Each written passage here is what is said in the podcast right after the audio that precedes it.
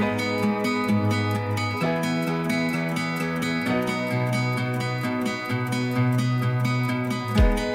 Uh, this morning, we're going to be in just a moment in Deuteronomy chapter 34. If you want to turn there, you're more than welcome. Uh, we've one that we'll read together and then spend a little bit of time sharing some story and spending some time together. I'd like for you, for just the next moment, if you would, uh, to turn your attention to the screen. We're going to read a passage together. It is the Old Testament lectionary text for the morning, uh, but it'll be one I'd like for us to share together. So if you would stand with me, we do this out of kind of respect for the reading of the Word. And, uh, and I'd like for you to follow along with me. Deuteronomy chapter 34. I'll read aloud, and you can follow there on these screens or on your own. Then Moses climbed Mount Nebo from the plains of Moab to the top of Pisgah across from Jericho. Uh, if you're an Old Testament person, there's a lot of symbolism and a lot of locations that you probably remember from other stories there. It says, There the Lord showed him the whole land, from Gilead to Dan, all of Naphtali, from the territory of Ephraim and Manasseh all the land of Judah as far as the Mediterranean Sea and the Negev and the whole region from the valley of Jericho, the city of palms as far as Zoar. Then the Lord said to him, This is the land I promised on oath to Abraham, Isaac, and Jacob when I said, I will give it to your descendants. I've let you see it with your eyes, but you will not cross over into it. Moses, the servant of the Lord, died there in Moab, as the Lord had said. He buried him in Moab, in the valley opposite Beth Peor but to this day, no one knows where his grave is. Moses was 120 years old when he died, yet his eyes were not weak, nor his strength gone. The Israelites grieved for Moses in the plains of Moab 30 days until the time of weeping and mourning was over. God, we come before you this morning reading a story that is the final chapter of Moses' life. And yet, this morning, God, I'm confident that you want to speak to us through just these final days, weeks, maybe months. God, would you do so clearly this morning? Help us to leave this place better knowing you so that we can serve you better. In your son's name we pray. Amen. And you may be seated.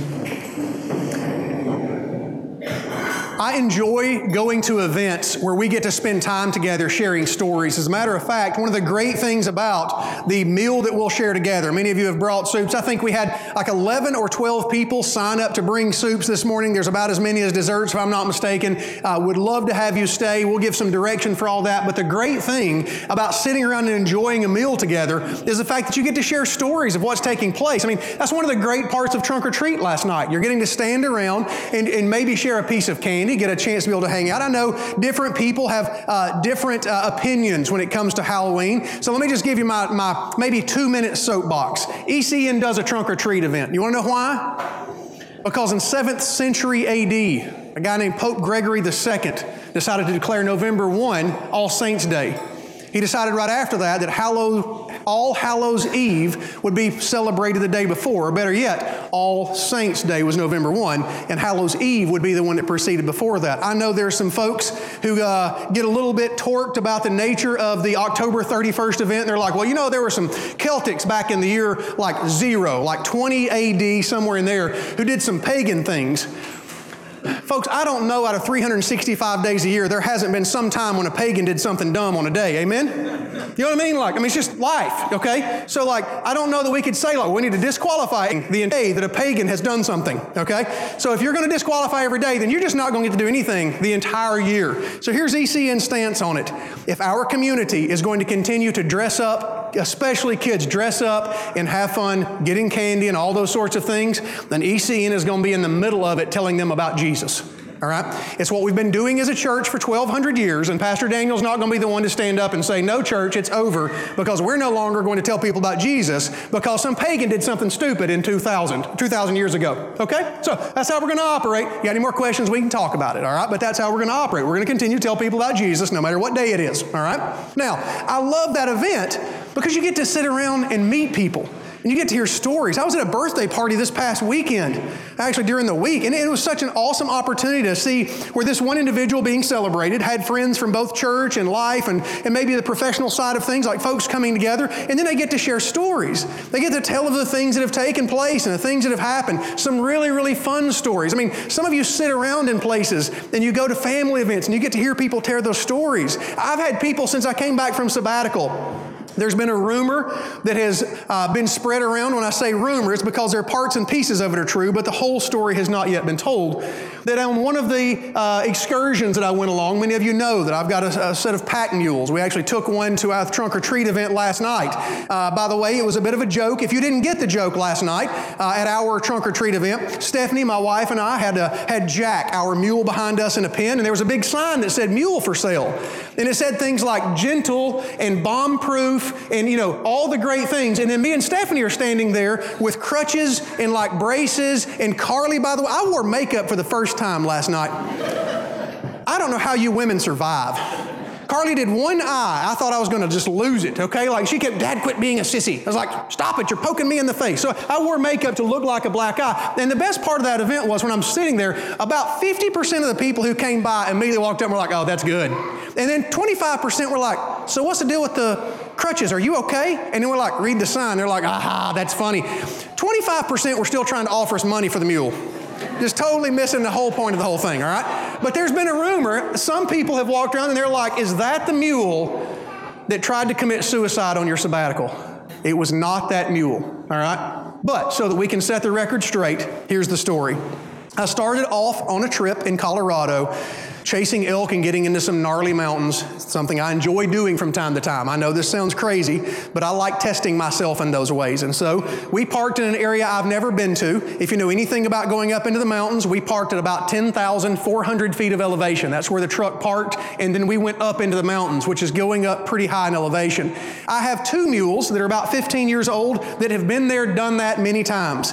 I have two mules that are six and seven years old. They're from Mississippi okay? They have no idea what not being able to breathe feels like. And quite frankly, I knew it would be an issue, but I didn't know how much of an issue because we started at 10,600. When I say we went up and over, the pass we had to cross over was at 11,700.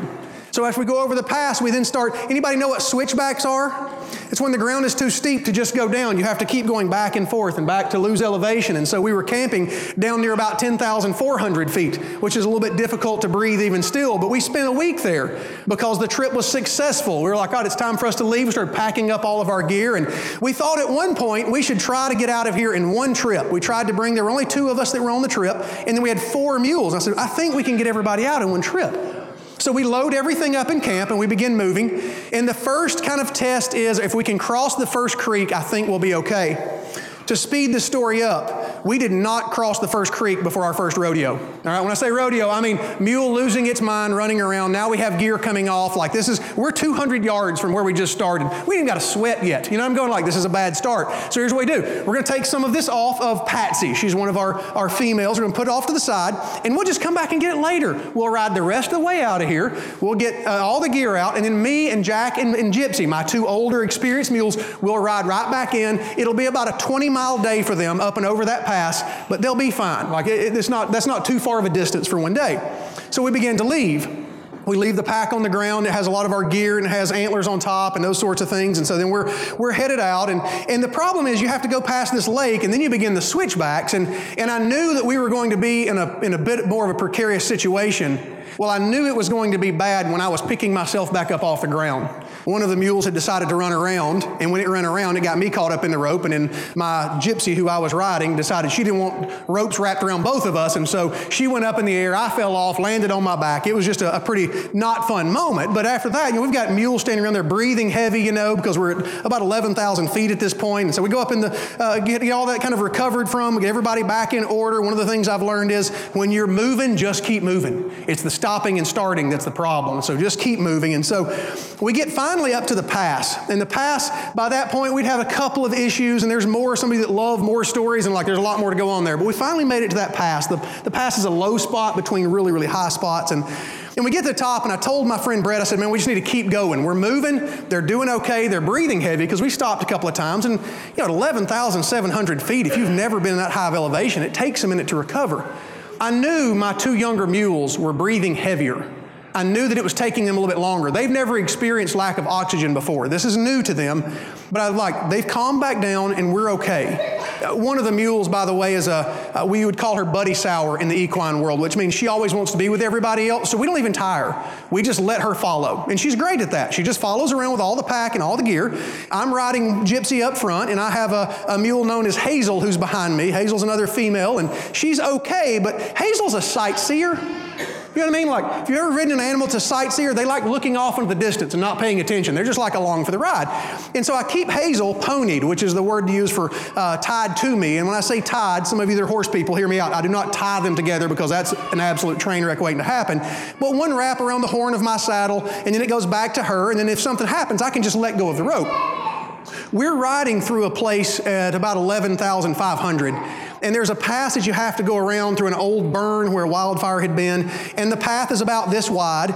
And to your left, it's not very steep, but to your right, you're kind of riding the edge, so to speak, and that trail goes around, and it is broken logs and burned area in dirt and rock just below you. And when I say below you, folks, uh, there's probably nothing that you can look at right here that would give you an example. Let's just say that if you go down, that it requires you to stand sideways, to go down to the next tree and stop, go to the next tree and stop, those sorts of things. And Brett's behind me and I'm riding up front, so it's, you know, myself on Gypsy and then Hazel who's ponied to me and then Patsy who's just doing her thing and then my buddy Brett is riding Jack, the old faithful Jack, right? And, and we're coming through.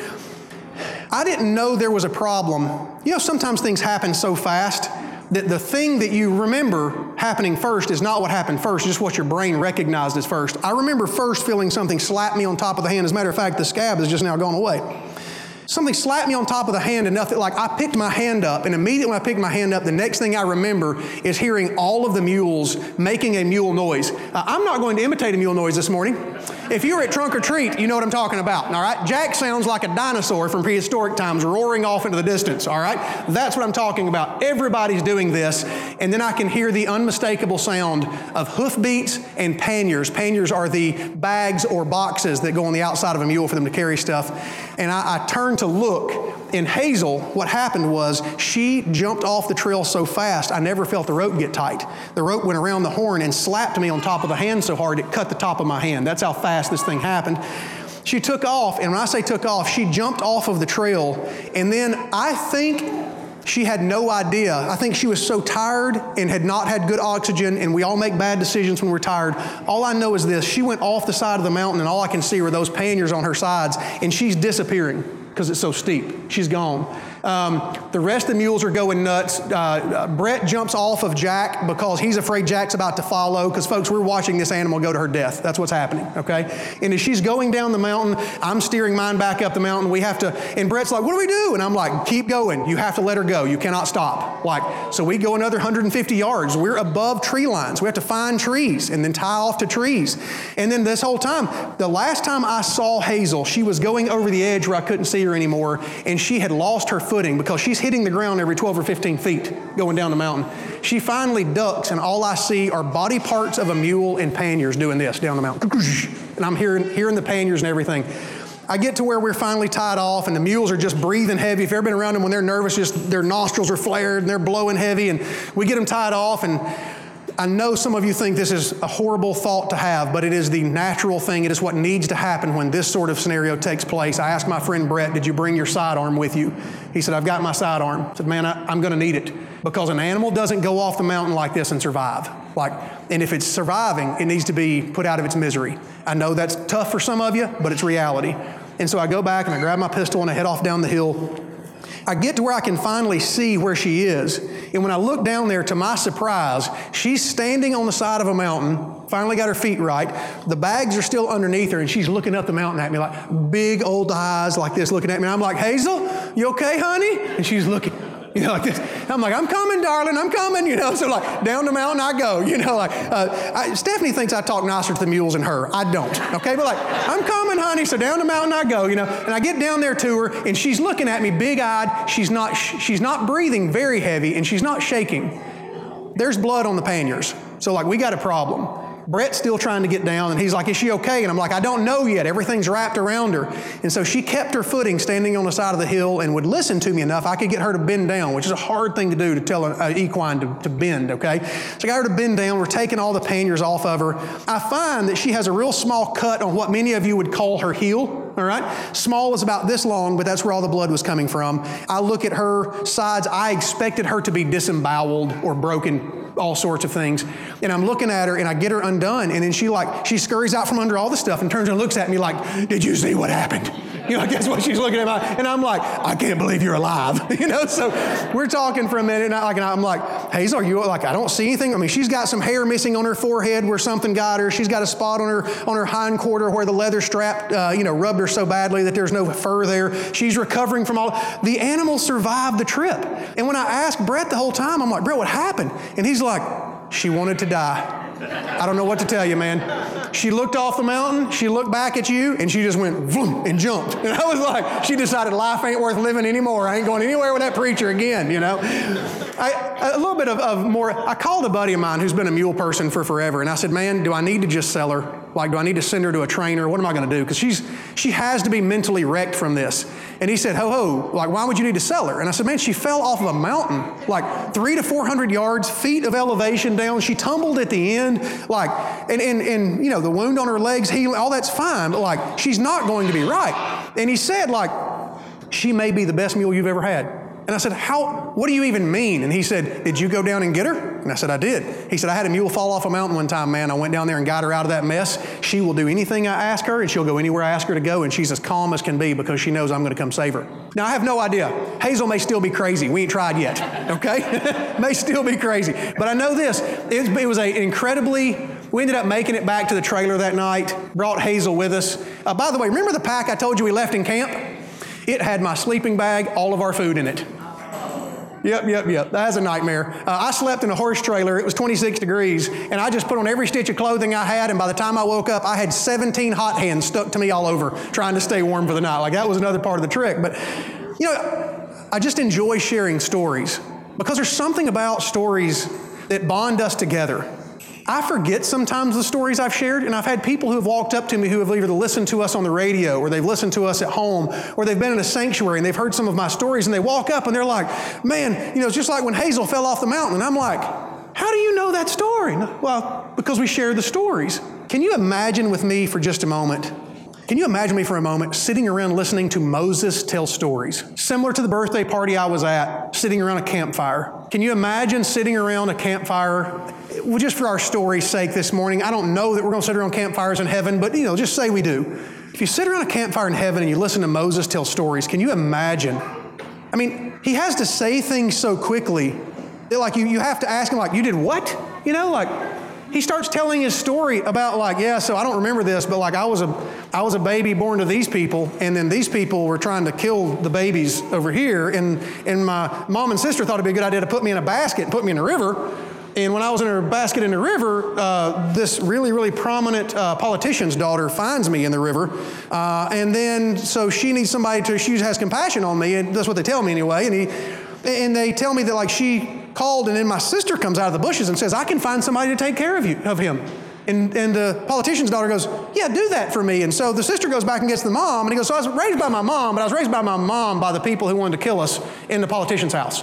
What? Okay. And then when I got older, I started having some real identity issues because I didn't know who I was. I've been raised by these people who were trying to kill and, and like hold these people in prison and in, in, in, slavery. But as I'm trying to figure out who I am, and, and like I'm a Hebrew, but like I was raised by these people, I got really mad one day because I, I saw one man beating another, and, and I wanted to defend my people that I was born into people, and ended up killing this guy, and I buried him in the sand. I thought I got away with it until somebody else like said later on, "Are you going to kill me like you did the other dude?" And like I got really really scared. So then I, I ran away and I ran and, and, tried to start life over somewhere else. And like I was watching herds and sheep, and I kind of thought I'd gotten away with it because I had moved so far and put all that stuff behind me. And so then I'm doing this life, and I'm watching these sheep or watching these, these herds. And as I'm watching the herds and taking care of them, I see that there's a fire up on the mountain, and I'm worried about that fire. So I, like I need to see what's going on. I get up there, and there's this bush that's on fire, but it's not burning up, which is super weird. Like it's just it's continuing to burn, and it's still there. And as I get closer, I know you're going to think I'm crazy, but like, look, I've made peace with this. A voice talked to me out of that bush. It said it was God,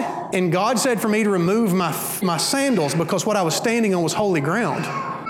And over the next few minutes, the God from the burning bush tells me that he had heard my people, the ones I was born to, not the ones I was raised by. He had heard my people, my, my born to people. He heard them crying out and asking for help. And he was going to deliver them, and he was going to use me. I had to make peace with that for a while. Moses would have to work through, like, how, how would that look? I can only imagine him telling the story and continuing on. Yeah, like you think that's weird. Like, he asked me to go back and talk to Pharaoh in order to get rid of get the, get the people out.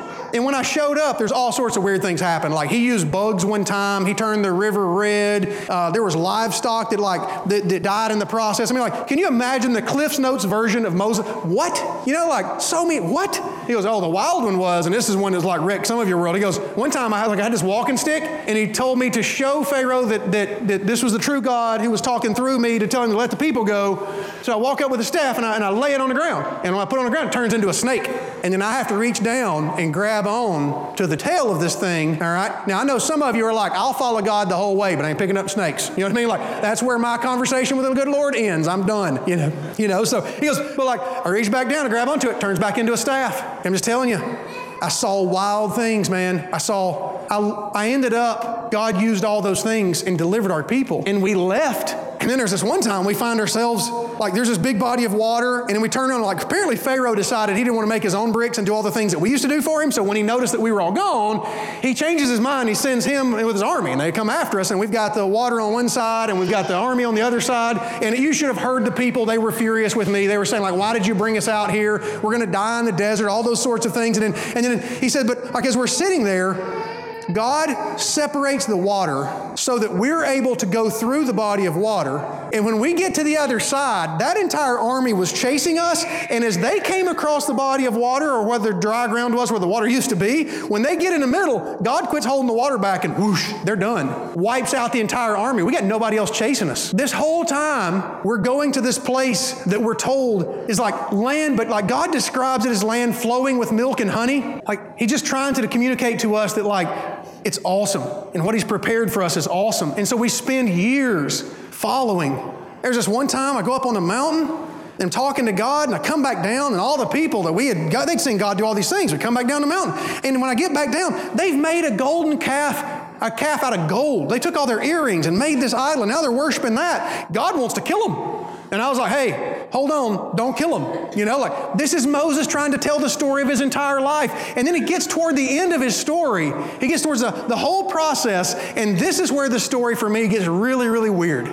He's like, and then God sends me up on this mountain, and he lets me look from the mountain over into the promised land, but tells me I won't be able to go. I can look at it, I can see it in the distance, but I can't go. I'm going to tell you right now if I was sitting around a campfire listening to Moses and had never heard his story, I am unhappy at this point. You're telling me that God used you, a murderer, let's be real, used you, a murderer, uh, you killed people, okay, or killed a person, he used you and then told you that He was going to use you to get people, and you're going to be able to see all of this people exiting Egypt, and then you're going to continue to be the spokesperson for them, preparing them for this land flowing with milk and honey, this promised land, right? Like you're going to do all those things.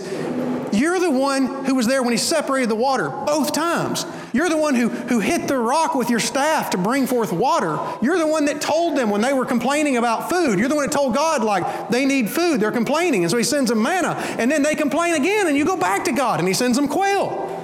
You experience all of that. You guided these people through all of these things, and God won't even let you in? He won't even let you go to the place that, like, you've been telling people about? No. This is where my story ends. This is where it ends. I want you to think for just a moment when you read this story, do you read anything about Moses being mad or angry or fussing at God? Nothing. You want to know in other parts of the story, do you read about Moses being angry at God and having very real conversations with him?